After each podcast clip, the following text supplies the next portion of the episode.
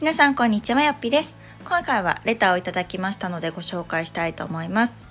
よっぴさんいつもラジオを楽しく聞かせていただいております。たくさんの刺激と学びになるラジオもうすっかりハマってしまっております。今回は私の相談を聞いていただきたくレターをさせていただきました。これまで専業主婦を8年続けてきましたが、下の子がこの4月から幼稚園に入園したことを機に就職活動を始めてみました。もともと下の子が幼稚園に入園するとパートでも始めようかなと思っていたのですが、いざスタートしてみても全く面接に進むことができません。書類選考でもう10社ほど落ちています。こんなにも専業主婦からの社会復帰が難しいとは思わず、今まさに壁にぶち当たっています。確かに私は条件が悪いです。長期休暇も必要ですし、子供が幼稚園から帰ってくるのは3時ぐらいとなります。なのでこの条件に合う就職先がまずそもそも見つからないというところもそうなのですが唯一見つかったところでもほとんど不採用となっているため正直心が折れております。よっぴさんも元専業主婦だとお伺いしましたが自分が専業主婦になったことに後悔したことはありますか？何かこんな私にアドバイスがあればよろしくお願いいたします。という深刻なレターをいただきました。ありがとうございます。えー、悩む気持ちめちゃくちゃわかります。これはねあの専業主婦にならないと分かんないありますよね。この働く時の壁っていうのは。うん本当に感じるだろうなと思いますし私もねちょこっとこの専業主婦になってから就活みたいなものを経験したのであのすごくお気持ち分かります。でそうですね後悔したことありますか？というところが、まあ、ご質問かなと思うので、えっと、そこにまずお答えするとするとですね私は実は後悔したことはないんですね。うんっていうのもあの確かにレター書かれている心情っていうのはすごく理解ができるし私も思ったんですこんなにも専業主婦からの就活ってハードルが高いのかっていうのは思ったんですけれどもうん実際まあ私は専業主婦になったから多分今の働き方ができてるっていう、うん、考えなんですね。で、まあ、まずそうだないろいろこう紐解いて考えるとまず専業主婦からの就活が、まあ、難しいというところでこのレターくださった方はね下の子が多分もう幼稚園に行かれているので、まあ、その間に就活してるのかなと思うんですけれども私の場合は子供が1歳の時保育園とかも入っていない時に、えー、働きたいなと思って動き始めたんですがまずねハードルとしてはその子供の預け先なんですよね。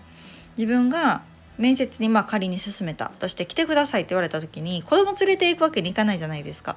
なので、えー、子供をじゃあその間どこに預けるのっていうところうんその度に一時保育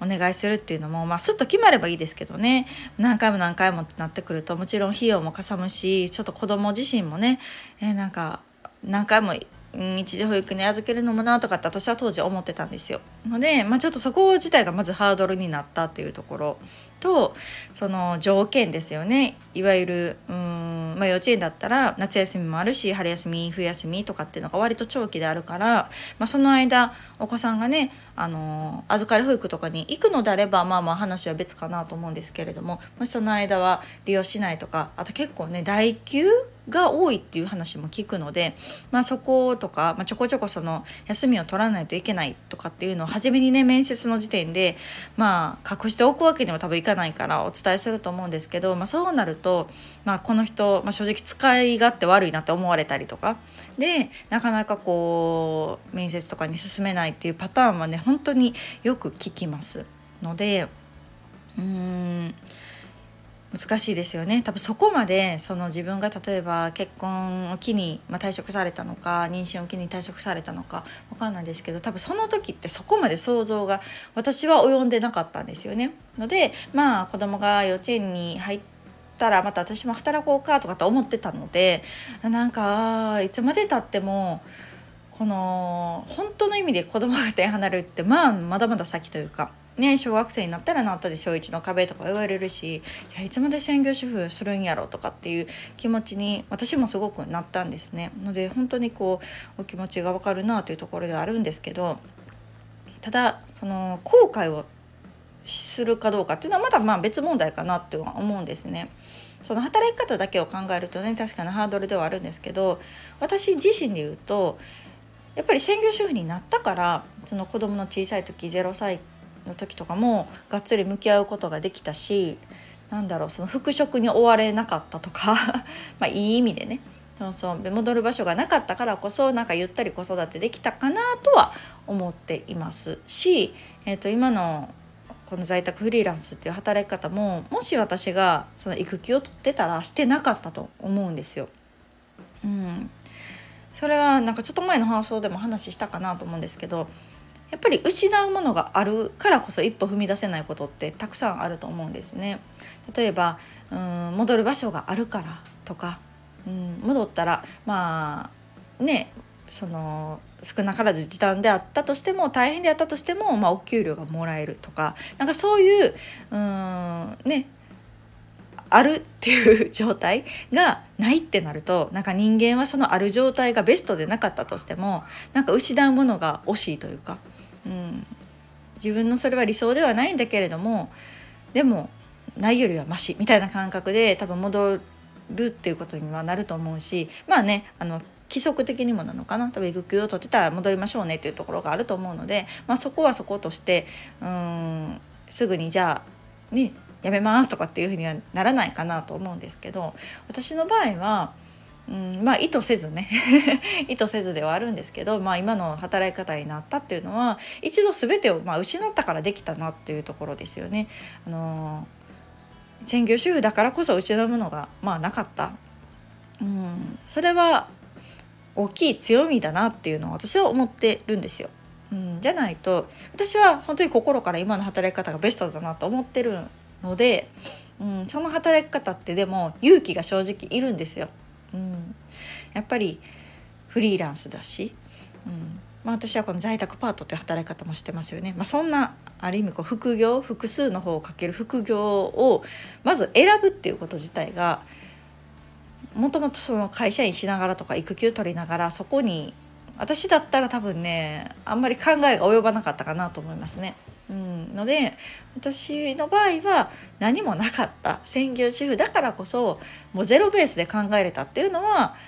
うん、強みだなと思うので結構専業主婦の方でね悩まれてる方すごく多いし、まあ、その専業主婦になったこと自体悩まれてるっていう方もまあいるのかもしれないけどその専業主婦をずっとしてるから私は何もしてなかったっておっしゃる方もいるんですね。私には何もないんですっていう方もおっしゃる方もいるんですけどいや全然そんなことないですよって本当に思ってて専業主婦主婦業とあとましては子育てされてる方ってめちゃめちゃマルチタスクを同時にこなしてるじゃないですか。私はそこがなかなかこうできなかったっていうところがあるからこそほんまにすごいなと思うしその家事とか子育てで身についた能力ってまあそのもともといた仕事とかに当てはめるとねもしかするとその勤めるっていうのは難しいしハードルになるかもしれないし今やってることが役に立たないと思うかもしれないんですけど別にその元の仕事に戻る必要もないと思うしもう全然違う職種だったり業種だったり働き方を選んでもまあいいわけですよね。で私の場合はほぼそうであの家で働くとかフリーランスになるっていうのは全くもともとの思考としてはなかった働き方なんですけど今の自分がじゃあこんな働き方やったらいいなって思った時にもういろんなこの枠を取っ払ってね自由にできるできひんは別として取っ払って考えた時に、まあ、外在宅フリーランスっていう働き方がまあ、出てきて見つかってじゃあそうするためにはどうしたらいいんだろうっていうところを本当ゼロベースで作り上げていったっていう形なんですよね。うん、でこれってすごく勇気がいること。だからあんまりしてる人がいないと思うんですね。技術的にできるできないっていうのはもっともっと後の話でまずその第一歩っていうのは勇気かなと私は思ってます。のでその勇気のハードルっていうのが個人的には専業主婦の方が低いんじゃないかなと思ってるんですよ。うん、まあこううん夫の収入で、まあ、一応生活が成り立ってるっていうところも大きな強みだと思うんですね。なので、まあ、仮に うまくいかなかったとしてもでも夫の理解さえあればやることはできる、うん、っていうのがすごくすごく大きなメリットだなと思うのでなんかこう専業主婦っていうことでこう引け目を感じたりとかうんなんか自信をなくしたりとかってしがちだと思うんですけどそこはちょっと大いに活用するというか、うん、専業主婦だからできることってたくさんあると思うので。うん、すごく前向きに考えてもらえたら嬉しいなと私は思いますね。うん、お気持ちはすごく分かりますが、まあ、こんな私がおりますのでなんだろうんまあ、こんなケースもあるよっていうところが少しでもまあ励みになったらいいなと思って私はこの発信作業をしているっていうところもあるんですね。だからこそこのちょっとね視点を変えてもらって専業主婦だからできるっていうそれはまあ強みなんだっていうふうに考えてもらうとちょっと前向きになれるかなと思いますし、まあ、今、ね、面接に進むことすらっていうお話もあったと思うんですけど例えば預かり保育を利用してみて長期も預かりを利用してまあ夏休みとかも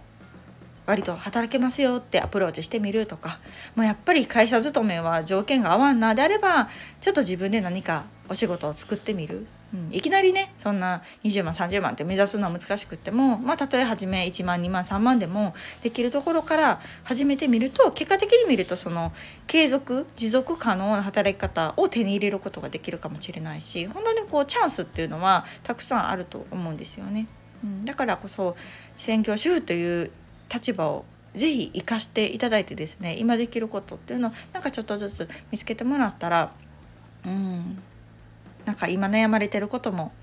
笑い話になったりネタになったり強みになったりするんじゃないかななんて思いました。うん、なんかアドバイスになってるかな ちょっと自信ないんですけれどもまあ是非ね私としては専業主婦の方を是非応援していきたいなと思うしちょっとでもねなんかこう就労につながるようなきっかけをご提供できたらなと思っている身であるので、まあ、こういうお話をさせていただきました。是非あのマイナス思考にならずというかうん、引け目に感じずですね自分のやりたいことが今はもしかしたらできるチャンスかもしれないと思って、うん、やってもらったらいいかもしれないなと思いました。はい。こんな感じで大丈夫でしょうか。またねなんか専業主婦の方こんなことで悩んでるとか就職活がうまくいかないみたいなことがあればお気軽にレターをいただけたら嬉しいなと思います。ではまた次回の放送をお楽しみに。さよなら。